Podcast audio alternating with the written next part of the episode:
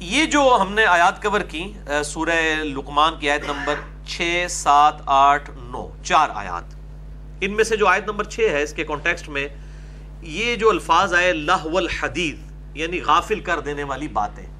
تو میں نے بتایا، اس زمانے میں مشرقین عرب نے قصہ گو لوگوں کو ہائر کیا۔ تعویل خاص کے اعتبار سے تو لہو الحدیث سے مراد یہی چیزیں ہیں۔ اس کانٹیکسٹ میں جامعہ ترمزی میں ایک کمزور روایت بھی ملتی ہے کہ لہو الحدیث سے مراد جو ہے وہ گانے، باجے اور اس طرح کی چیزیں ہیں۔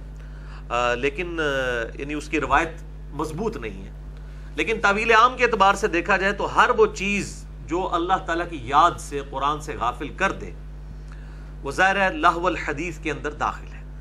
کیونکہ اس قسم کے بے حیائی پر جو مبنی گانے ہیں، ان کی حرمت تو الگ سے موجود ہے۔ میں نے مسئلہ نمبر 172 گانے، شاعری اور میوزک کے اعتبار سے ریکارڈ کروا دیا جسے شوق ہو تو وہ دیکھ لے۔ جو اچھی شاعری ہے، اس کو تو اسلام میں اپریشیٹ کیا گیا۔ بخاری مسلم کے حوالے سے میں نے احادیث پیش کی تھی کہ نبی صلی اللہ علیہ وآلہ وسلم نے ایک ایک مجلس میں سو سے زیادہ اشعار سنے۔ آپ پسند بھی فرماتے تھے، بلکہ آپ صلی اللہ علیہ وآلہ وسلم بسا اوقات جو مختلف عرب کے شعراء کے کلام تھے، وہ آپ صلی اللہ علیہ وآلہ وسلم کو بعض شعر زبانی بھی یاد تھے اور آپ سنایا بھی کرتے تھے۔ لیکن جو بری شاعری ہے، اسے سورہ الشعراء کے اندر اور بخاری اور مسلم کی کئی احادیث کے اندر کنڈیم کیا گیا ہے۔ مسئلہ نمبر 172 میں میں نے اس کے اوپر ڈسکشن کی تھی۔ آج میں اس ڈیٹیل میں نہیں جاؤں گا۔ آج میں اسی کانٹیکسٹ میں اس کرٹیکل ایشو کو ایڈریس کروں گا جو آج کل ہمارے معاشرے میں بڑا عام ہوا ہوا ہے۔ ڈائس کے اعتبار سے، یہ لڈو کے اعتبار سے اور کیرم بورڈ، تاش، شطرنج، یہ جو انڈور گیمیں ہماری یعنی ایک سمجھ لیں کلچر کے اندر موجود ہیں اور اب تو اینڈرائڈ ایپس بھی آ چکی ہیں ان کی۔ آج کل تو لوگ اسمارٹ فون کے اوپر ہی گیمیں کھیلتے ہیں۔ تو ان کے حوالے سے ایکسٹریم رویے پائے جاتے ہیں۔ ہمارے علماء کے ہاں بھی اور جو لبرلز ہیں ان کے ہاں بھی دونوں ایکسٹریمز کے اوپر ہیں۔ تو میں چاہ رہا ہوں تھوڑی سی گفتگو اس حوالے سے کر دوں کیونکہ اکثر لوگ اس حوالے سے پوچھتے بھی رہتے ہیں۔ لہٰذا انصاف کا تقاضا ہے کہ یہ لہو الحدید کے کانٹیکسٹ میں ہم ان چیزوں کو بھی ڈسکس کریں۔ اس حوالے سے صحیح مسلم میں ایک حدیث ہے، انٹرنیشنل نمبر کے مطابق 5896 اور مشکات میں بھی موجود ہے 4560 یہ جو میں نے نمبر بتایا ہے مسلم کا، یہ 5896 انٹرنیشنل نمبر ہے۔ اگر وہ فواد عبد الباقی والی ترکیم میں دیکھا جائے تو اس کا نمبر ہے double two six zero dash ten لیکن یہ کانٹینیوس نیوز نمبرنگ جو ہے وہ اینڈرائڈ ایپ اسلام 360 کے اندر آپ کو یہ دونوں نمبرنگ مل جائیں گی۔ کانٹینیوس جو ہے یہ زیادہ بہتر ہے۔ اسی کے مطابق عموماً اب کتابیں شائع بھی ہو رہی ہیں۔ دارالاسلام والوں نے دونوں نمبرنگ ایڈ کی ہوئی ہیں۔ بہرحال مسلم 5896 اور مشکات انسائکلوپیڈیا آف حدیث ہے۔ اس میں یہ 4500 آپ کو حدیث نمبر مل جائے گی کہ آپ صلی اللہ علیہ وآلہ وسلم نے فرمایا، جو شخص نرد کھیلتا ہے تو وہ ایسا ہے گویا کہ اس نے خنزیر کے گوشت اور خون میں اپنے ہاتھوں کو لت پت کر لیا۔ یعنی جو ایک اللہ تعالیٰ کی طرف سے نرس جانور ہے، پلید ہے، اس کے گو اس اور خون کے اندر اگر کوئی اپنے ہاتھوں کو آپ سمجھ لیں دھونا شروع کر دے، تو اس کے مترادف ہے نرد کھیلنا۔ اب یہ نرد کا لفظ تو موجود تھا، انگلش میں اس کا ترجمہ کر دیا گیا، ڈائس۔ اور پھر اندے نو کے چاہیے دو اکھاں؟ اندے کو کیا چاہیے دو آنکھیں؟ علماء نے کہا جی وہ ڈائس کا لفظ موجود ہے، لہذا لوڈو حرام ہو گئی، کیرم بورڈ حرام ہو گیا، شطرنج حرام ہو گئی، تاش حرام، انہوں نے کہا جی جو جو چیز اس کے قریب بھی آئے گی نا، ہم اس پہ، کیونکہ ہم حرام کہنے پہ زیادہ یعنی خوشی محسوس کرتے ہیں، تاکہ لوگوں کے اندر ذرا اس قسم کا تجسس پیدا ہو جائے۔ حالانکہ اگر آپ عربی ڈکشنری اٹھائیں، المنجد تو اس میں آپ کو نرد کا جو ترجمہ ملے گا، اس کی ڈیٹیل جو ملے گی، وہ یہ ہے کہ یہ فارسی بادشاہوں کا کھیل تھا، جس کی بسات جو ہے وہ کھجور کے پتوں کے ساتھ بنائی جاتی تھی۔ اور یہ بھی ایک طرح کی ایک انڈور گیم تھی۔ وہ لڈو نہیں تھی، نہ اس وقت کوئی لڈو موجود تھی، بل ایک طرح کی گیم تھی۔ اور یہ فارسی جو یعنی جو پرشین امپائر کے جو لوگ تھے، کسرا کے بادشاہ کے انڈر جو لوگ تھے، وہ لوگ یہ گیم کھیلا کرتے تھے اور ظاہر ہے اس کے اندر امپلائڈ ہے کہ وہ جوا وغیرہ اور اس طرح کی غیر اخلاقی حرکات بھی اس کے اندر شامل ہوا کرتی تھی لیکن بعض لوگوں نے اس کا ترجمہ جو ہے وہ چوسر، بعض نے شطرنج کر دیا۔ حالانکہ شطرنج جو ہے وہ خود عربی کا لفظ ہے۔ ٹھیک ہے؟ اگر شطرنج یہ ہوتا تو یہ اس میں الفاظ موجود ہوتے کہ اس سے مراد شطرنج کی گیم ہے۔ لڈو تو ہے ہی نہیں تھا، وہ تو خام خواہ گھسیٹ کے اس میں ڈال دی، کسی نے کیرم بورڈ ڈال دیا، کسی نے کوئی گیم ڈال دی۔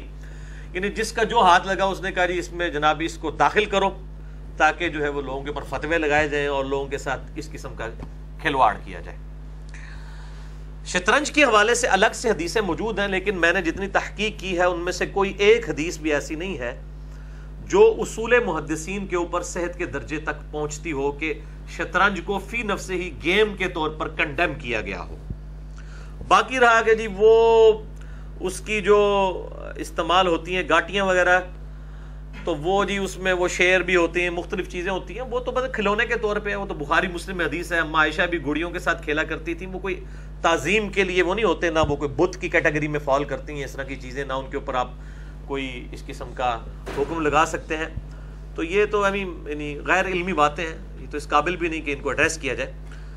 شطرنج کے حوالے سے جو سب سے مضبوط ایک دلائل میں دلیل پیش کی جاتی ہے جو امام ابن تیمیہ المتوفہ سات سو اٹھائیس ہجری اور آج کے دور میں چند ان کے جو فالوور ہیں سلفی علماء، انہوں نے اس کی بنیاد کے اوپر یہ ہنگامہ کھڑا کیا۔ وہ سیدنا مولا علی رضی اللہ تعالیٰ عنہ علیہ السلام کا قول وہ پیش کرتے ہیں شعب الایمان، امام البیحقی کی کتاب سے۔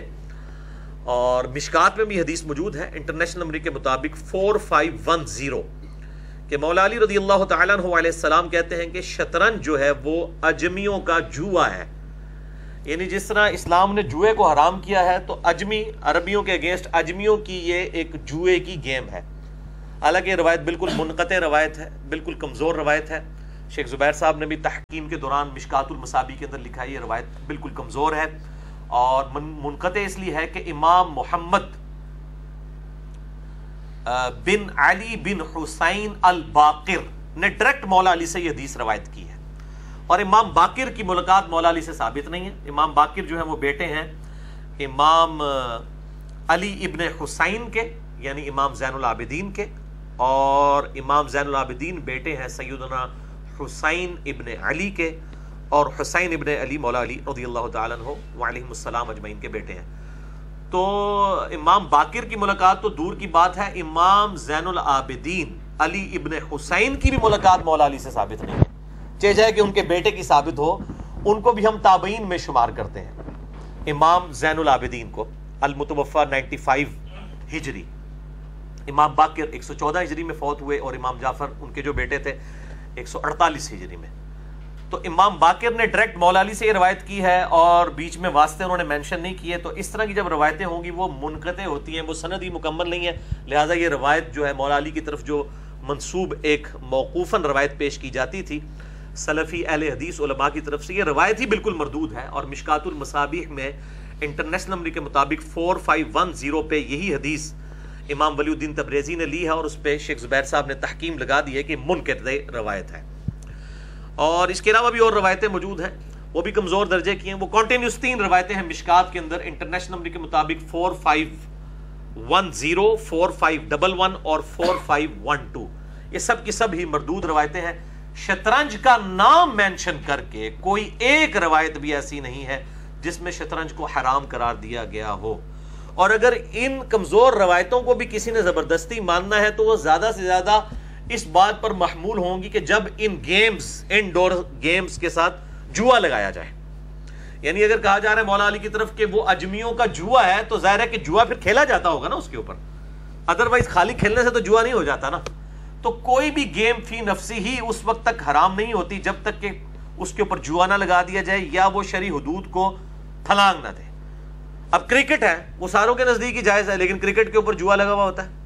تو اگر جوا لگا کے کرکٹ بھی کھیلی جائے گی یا ایون گھوڑ سواری بھی کی جائے گی یا تلواروں نیزوں کا مقابلہ کیا جائے گا، مولوی پہ کہنا، انہوں نے سمجھ آ جائے، جو کہتے ہیں جی تلواروں اور اس کی تو پریکٹس آپ سے کرواتے تھے مسجد نبی میں، بخاری، مسلم میں حدیثیں موجود ہیں۔ میں کہتا ہوں وہ کام بھی اگر جوا لگا کے کیے جائیں گے نا، تو جو سنت کام بھی ہے وہ بھی حرام ہو جائیں گے۔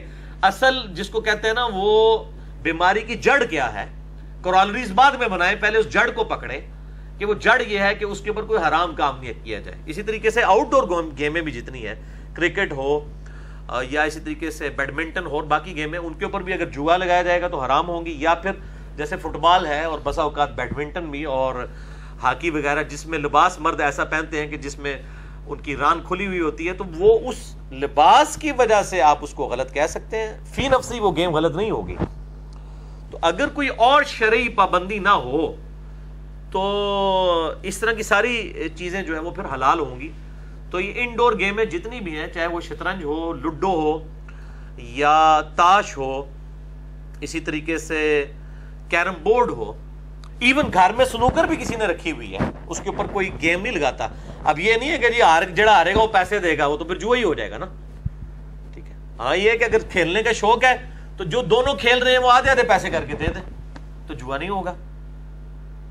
یا کوئی تیسرا بندہ دے دے کہ یار دو غریب نے کھوا دے کہ انہوں نے کھلا دو اس طریقے نال حال ہو سکتا ہے لیکن یہاں پہ تو لڈو کے اوپر بھی لوگ جوا لگا رہے ہیں یعنی ہمارے جیلم شہر کے اندر میں نے کئی جگہوں پہ دیکھا اتنے خوشو خزو سے لوگ بیٹھ کے کھیل رہے ہوتے ہیں لوڈو ظاہر ہے وہ تو مطلب بغیر شوق کے تو نہیں کھیل رہے ہوتے یقیناً کوئی مطلب اس کے اوپر پیسہ وغیرہ لگا ہوتا ہے ان کی کوئی یعنی آپ سمجھ لیں انٹرسٹ کا کوئی نہ کوئی معاملہ موجود ہوتا ہے تو اس طرح کی پھر حلال گیمیں بھی حرام ہو جائیں گی تو یہ گیم حرام ہونے کی وجہ کو آپ تلاش کریں۔ لہٰذا یہ سورہ لکمان کی عید نمبر جو سکس میں لاہو الحدیث آیا، یہ اسی صورت میں اپلائی ہوگا جب واقعی وہ فی نفسی اس کے اندر کوئی خلاف شرح چیزیں موجود ہوں۔ تو اس طرح کی ساری گیمیں اگر کوئی اینڈرائڈ ایپ کے اوپر کھیلتا ہے اور اسی طریقے سے فزیکلی کھیلتا ہے گھر کے اندر اور اس میں ٹائم ضرورت سے زیادہ نہ لگائے اور اس دوران نمازیں بھی ضائع نہ ہوں، یہ ساری چیزیں اپنی جگہ موجود ہے شرع حدود و قیود کا خیال رکھا جائے، مرد و عورت کا اختلاط نہ ہو، تو تب یہ ساری کی ساری چیزوں کو میں جائز کہہ رہا ہوں کیٹاگوریکل ڈیسیزن نہیں سنا رہا ہوں، ان تمام چیزوں کے ساتھ جو عموماً ہوتا ہے۔ اب چار مطلب بہن بھائی آپس میں بیٹھ کے کھیل رہے ہیں تو اس کے اندر تو کوئی ایسا مسئلہ نہیں ہے، اور کوئی ایشو نہیں ہے اس کے اندر۔ تو اینڈرائڈ ایپ کے اوپر بھی کھیلا جائے، کوئی ایشو نہیں ہے، لیکن ضرورت سے زیادہ ٹائم نہ دیا جائے، فضول یعنی ٹائم مسلمان تو اس طرح اپنا ٹائم ضائع نہیں کرتا۔ اس کا ٹائم تو بڑا قیمتی ہے۔ اور اس کا ایک اور رخ بھی ہے اللہ الحدیث کے حوالے سے۔ وہ یہ واٹس ایپ کے اوپر یا اس طریقے سے فیس بک کے اوپر بیٹھ کے پوسٹیں خام خواہ کی لگاتے رہنا۔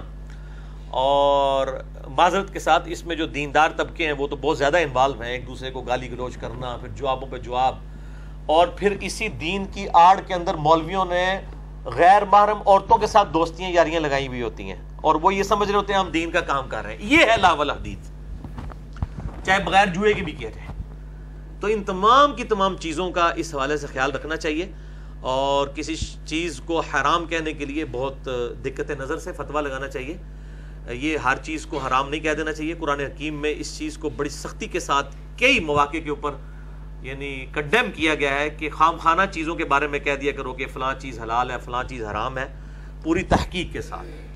تو یہ احادیث کا غلط یوز کیا گیا۔ صحیح مسلم 5896 مشکات میں 4500 اور نرد کھیل تھا اور ظاہر ہے کہ وہ اجمیوں میں اگر رواج اس کا موجود تھا تو یقیناً اس کے اندر کوئی حرام چیزیں تھیں جس کی وجہ سے اس کو حرام کیا گیا۔